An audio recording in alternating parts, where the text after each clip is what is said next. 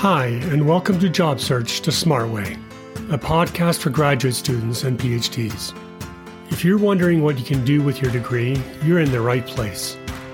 You'll learn top tips and strategies you can apply to build an impactful career and meaningful life. Your host, Doctor Maren Wood, will share evidence-based research so that you can job search the smart way. Hello and welcome. Thank you so much for joining me. I'm Doctor Maren Wood. In the last episode, I talked about mistakes I see graduate students and P H Ds making when they enter the non-academic job market and how these mistakes are rooted in myths and assumptions that permeate academic culture and how we need to interrogate these big T truths in order for us to develop a better strategy for applying for professional jobs. Well, another challenge P H Ds and graduate students encounter when they begin applying for jobs outside of academia is that they approach the professional job market the same way they would for applying for faculty jobs. The problem is that academic and professional job markets work very differently, and you need a very different strategy for navigating the professional job market than you do for applying for things within academia, whether it's a faculty job or a postdoc or even to enter graduate school. There's certain ways that you apply for things within the academy, and that doesn't necessarily translate to the professional job market. So what I want to do today is I want to talk about the differences between academic and non-academic hiring, and I want to think through the different processes and criteria that are, are put in place to hire talent within academia versus the processes and criteria used to evaluate candidates and bring in talent within the non-academic, primarily business space. Now, there are some overlaps, and so we should think about those. And to start with, one thing that you need to remember in a job search, whether it's when you're applying for academic positions or the prof- or professional jobs, it's that it's never about the job candidate. It's not about you. It's not about how the job will benefit you. It's always about what are the needs and values of the employer, what is their criteria, and how do you as the job seeker, the job candidate, align with the needs, values, and expectations of the employer. And they have listed that criteria, their needs, in the job advertisement that you're pitching your documents to. So let's start with the academic hiring. Academic hiring is driven by the needs of the university or the institution. And we kind of know this, but we often don't interrogate what it actually means to be on the academic job market or the needs of the institution and how that structures the academic job search process. So let's begin there. What is the goal of the institution, or what is the need of a university? Well, primarily they need to attract students. And they need to attract students so they have people to teach, but they also need to attract students in order to generate tuition dollars. And they also need to be able to bring in additional revenue through sponsorships or donations, sponsorships from organizations or businesses, corporations, or donations from alumni. And they'll also seek research and grant dollars from funding agencies, and they'll do that largely by having faculty apply for those research grants. Without this critical revenue, a university ceases to exist. It cannot deliver on its mandate to educate citizens within the body politic or produce new knowledge that benefits society. Now, universities are ranked against other institutions, both domestically and internationally, and rankings directly affect reputation, which in, in kind impacts an institution's ability to attract students, grants, fellowships, donations, and scholars. So, you know, you can think through this. Harvard is totally able to attract a huge number of student applicants every year. It has an enormous endowment through grants and fellowships and donations, and it is able to attract scholars from across the globe to come and teach at its institution. And that sits, situates it within a specific class of institutions, very different from, let's say, small regional schools in, um, you know, that are publicly funded, and they have very, they're not as prestigious. And so they struggle a little bit more to attract students, grants, fellowships, and scholars. Rankings are driven by the reputation of faculty, the prestige the faculty bring to the institution through their scholarship, things like the number of publications in high-impact journals or international awards won by scholars at that institution, or the amount of research dollars that the a faculty member is able to bring in. All of those impact reputation of the institution far more than like the te- the reputation of, of teaching, right? The reputation and rankings of institutions are driven by the the scholarship of scholars and faculty. Now, the need of the institution to maintain its ra- or, or improve its rankings amongst peer institutions directly affects how departments hire. So a hiring committee in a department is going to evaluate the prestige or reputation of a candidate, and they'll do that by looking at a candidate's C V to see where a candidate studied. And if a candidate studied at a top institution, then that prestige translates over to that department. And if the candidate has published high-impact scholarship, well, that prestige then translates to the hiring department. Now, there are some differences that departments have from institutions that also drive hiring. So within a, a specific discipline, there will be a need to cover certain topics or subject matters that are aligned with the demands of the field. And this is where they'll look at candidates' teaching, their ability to cover specific topics of interest to students or courses students are required to take. And a department will also consider if you're a good fit. Now, if you've been on the academic job market, you know how thick of a portfolio you have to submit for academic jobs. Sometimes it's hundreds of paper pages. But there is a rationale behind all of this paper.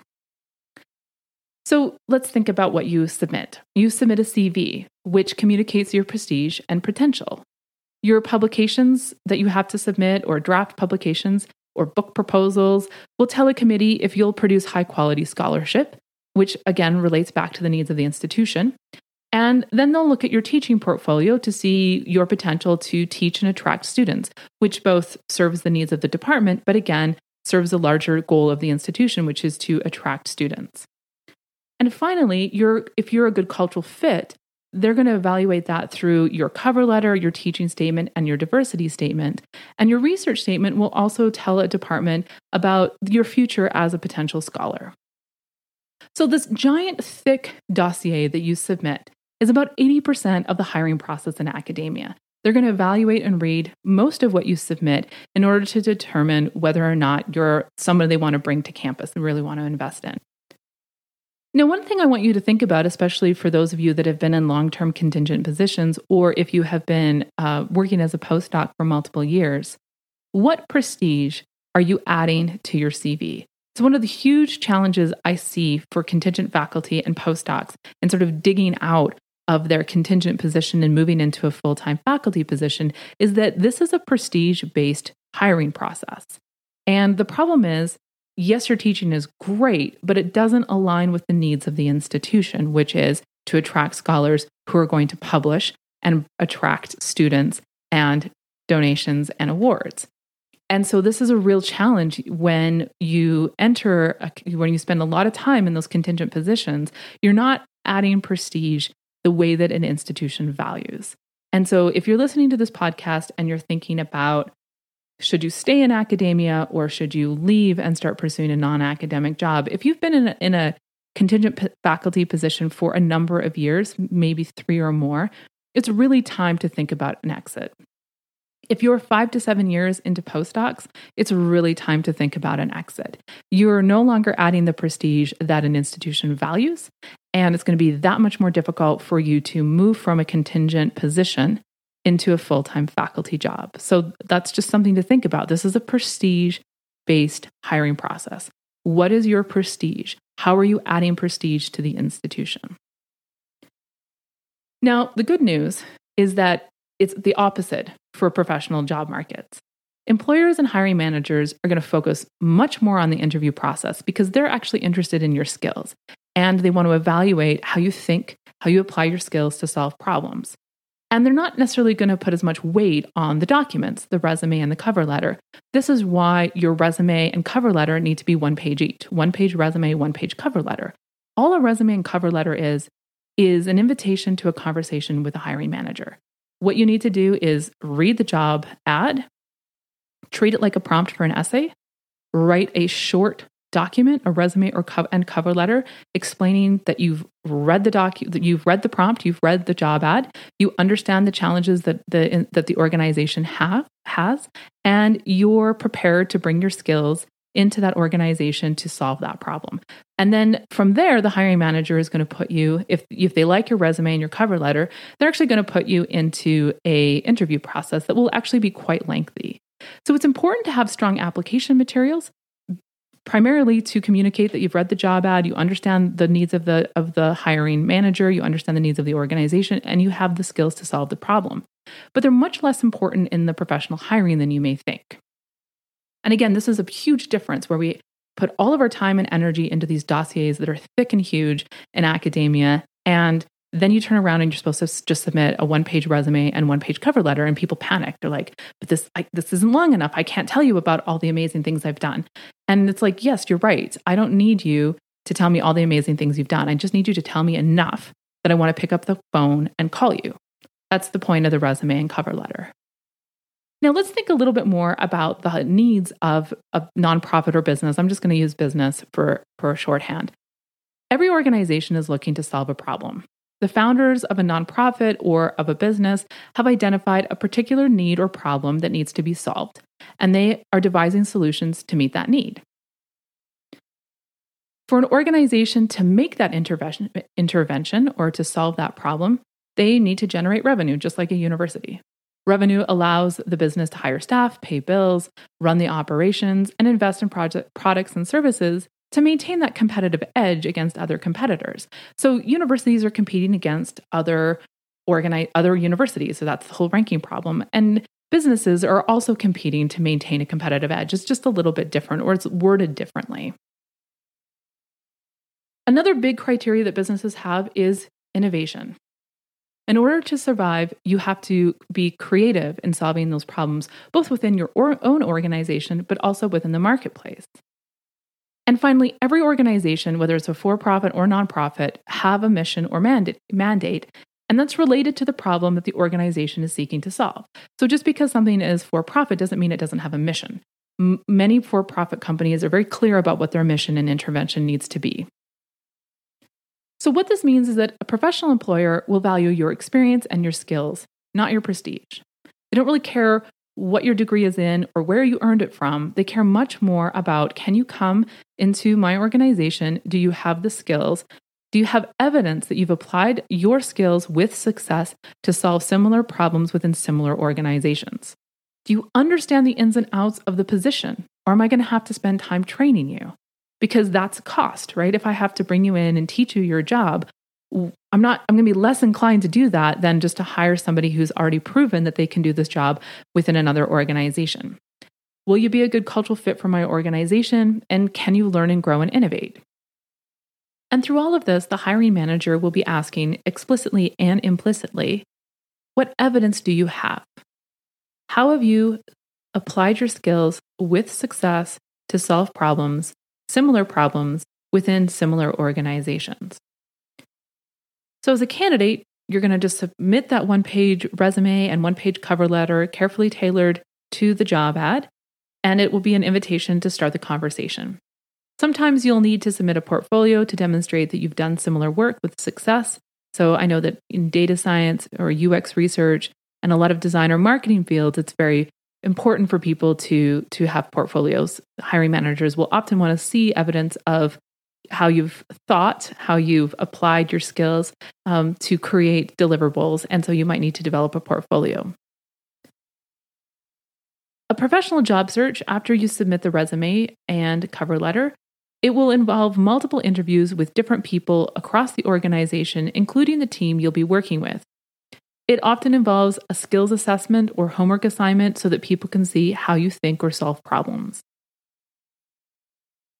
What this means is that it's not your prestige that's going to matter. It's not your degree or your subject matter expertise or the fact that you're an expert. It's going to come down to, can you apply your skills? What skills do you have?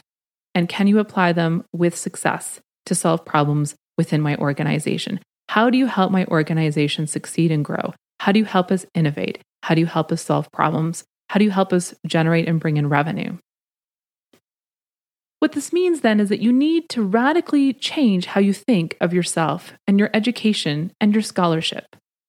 Rather than relying on prestige or academic achievements to land a job, you need to think about how you applied your skills with success to achieve these things.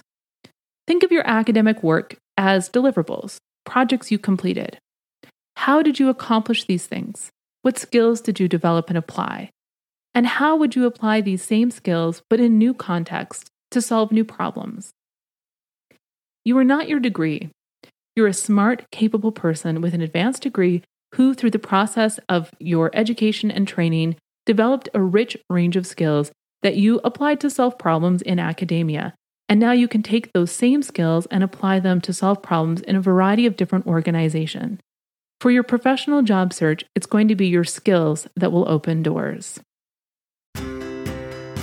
We appreciate you joining us for this episode of Job Search the Smart Way, a podcast for graduate students and PhDs.